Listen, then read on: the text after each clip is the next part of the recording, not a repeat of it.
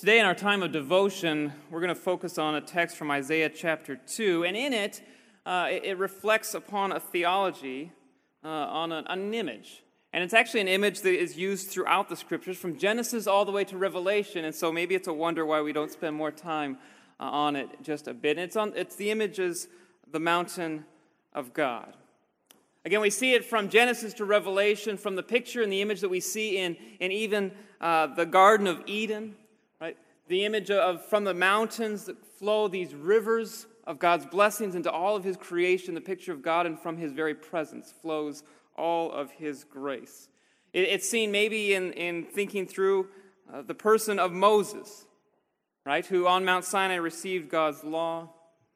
Maybe it's seen also in other places like the prophet Elijah, who on Mount Horeb he called down rain from God in the midst of drought to show all of that blessing from God and to dispel the false prophets of Baal, but also Mount Sinai, where Elijah received from God's very presence in his midst, he, he received food, food and nourishment and a restoration and strength. But it's also seen in the temple, the presence of God there. God's people would make their way up to the mountain, to the temple where God was present in the midst of his people. We can be reminded of Jesus, who on a mountain dispelled the, uh, the temptations of Satan, and also who on the Mount of Transfiguration stood with Moses and Elijah. So, again, from Genesis all the way to Revelation, we have this picture, and it is an understanding that as yesterday we talked or heard a little bit about how we have this king who reigns forever and ever. And with that, right, comes what? Justice and peace. And in the midst of that reign, that, that the mountain of God is the place from which God reigns, his very presence in the midst of his people for their good and their well being. And so, in that context, in that understanding, uh, I'll read from Isaiah chapter 2. The word that Isaiah the son of Amos saw concerning Judah and Jerusalem it shall come to pass in the latter days that the mountain of the house of the Lord shall be established as the highest of the mountains, and shall be lifted up above the hills, and all the nations shall flow to it. How many people shall come and say, Come, let us go up to the mountain of the Lord, to the house of the God of Jacob, that he may teach us his ways, and that we may walk in his paths. For out of Zion shall go forth the law and the word of the Lord from Jerusalem. He shall judge between the nations and shall decide disputes for many peoples. And they shall beat their swords into plowshares and their spears into pruning hooks. Nation shall not lift up sword against nation, neither shall they learn war any more.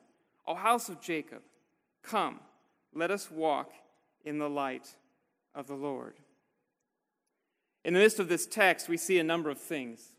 First, we see a picture that is shown uh, to the people whom Isaiah is proclaiming, a promise that in the midst of all the turmoil they are experiencing in this world or will experience uh, because of rejection and rebellion of, against God, that there is a promise that God will establish his holy mountain. And as we heard a little bit yesterday, we hear that right from the, the reign of God comes these natural things justice and peace. And that's what we hear at the end of this text that God will, will undo uh, and make unnecessary weapons of, of this world.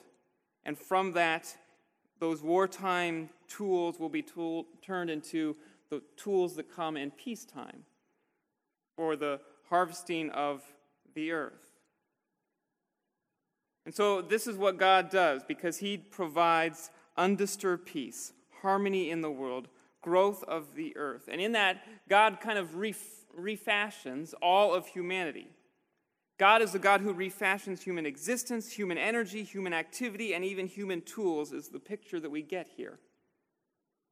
Because those things of conflict are no longer necessary when God is the one who reigns with his justice and peace. Now, in this time of getting ready for Christmas, maybe it be, seems a bit less peaceful than you might think in anticipating the birth of Christ.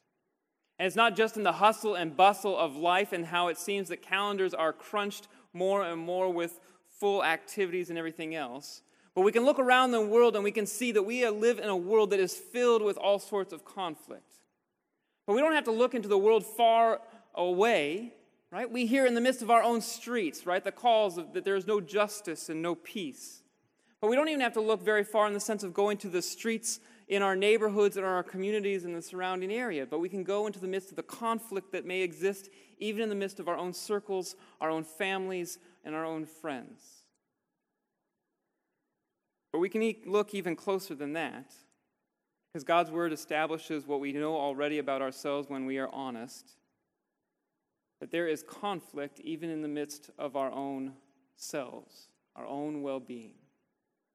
And the root of all this, God's word shows us, is because we are a people who are at conflict and rebellion against the living God. And God's word reminds us that He and He alone is the one who can bring that sort of peace that we need and desire. So, what are we to do as a people who are broken by our own sin and broken in the midst of a world broken with conflict? Again, in this piece, we see that there is an invitation and a call. At the end, it says, O house of Jacob, come, let us walk in the light of the Lord. See, it's not just about a promise of what is to come in the future, that God will one day establish these things. We are not left without anything for the here and now. God's presence is made known, God's grace is experienced, His reign of mercy and peace can be known. See, I, I got me thinking just a little bit. What if in the here and now we had a place that could remind us of the mountain of God, the house of Jacob, where people could be gathered to God and to his presence, to hear his word, to be taught his ways, to walk in his paths, and from which then people could be sent like a river of grace with God's word to a broken world? I don't know, something like this. Now, I know we joke from time to time that it looks a bit like Space Mountain, but maybe as we reflect upon a word of the Word of God and a theology that we see, that we might reclaim it and just call it Grace Mountain. It's not grace because of anything that it and of itself stands for, as if this is God's holy mountain that He has established and all the world's going to come flocking to us. That'd be great.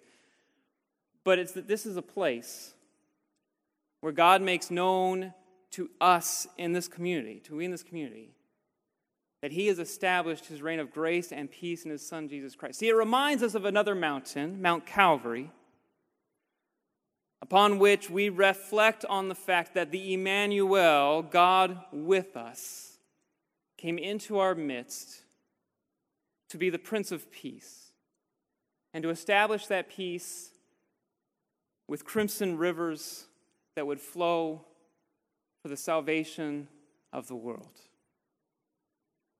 And here's the great thing is we are called and we are gathered to hear God's word, to be strengthened that word. We are sent to be a people of light into this world. To be a people who have that same message of hope and peace that God has established through his son Jesus Christ. In order that, in the midst of a broken world, the reign of God and His grace can be made known to a world that is in desperate need of it through each and every one of us. So let that be our prayer this, this season, this season of Advent, that we would be a people who would gather in the midst of God's word to be reminded of His grace. And in the midst of gathering in that way, that we would be sent into this world, knowing that we have the full and certain promise that God has already accomplished these things in His Son, Jesus Christ.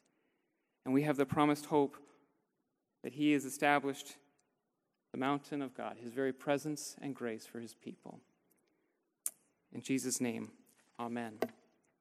I want to invite you to open your hymnals to our next hymn, The Advent of Our God. We'll follow uh, the directions on the screen as to singing certain stanzas with certain groups.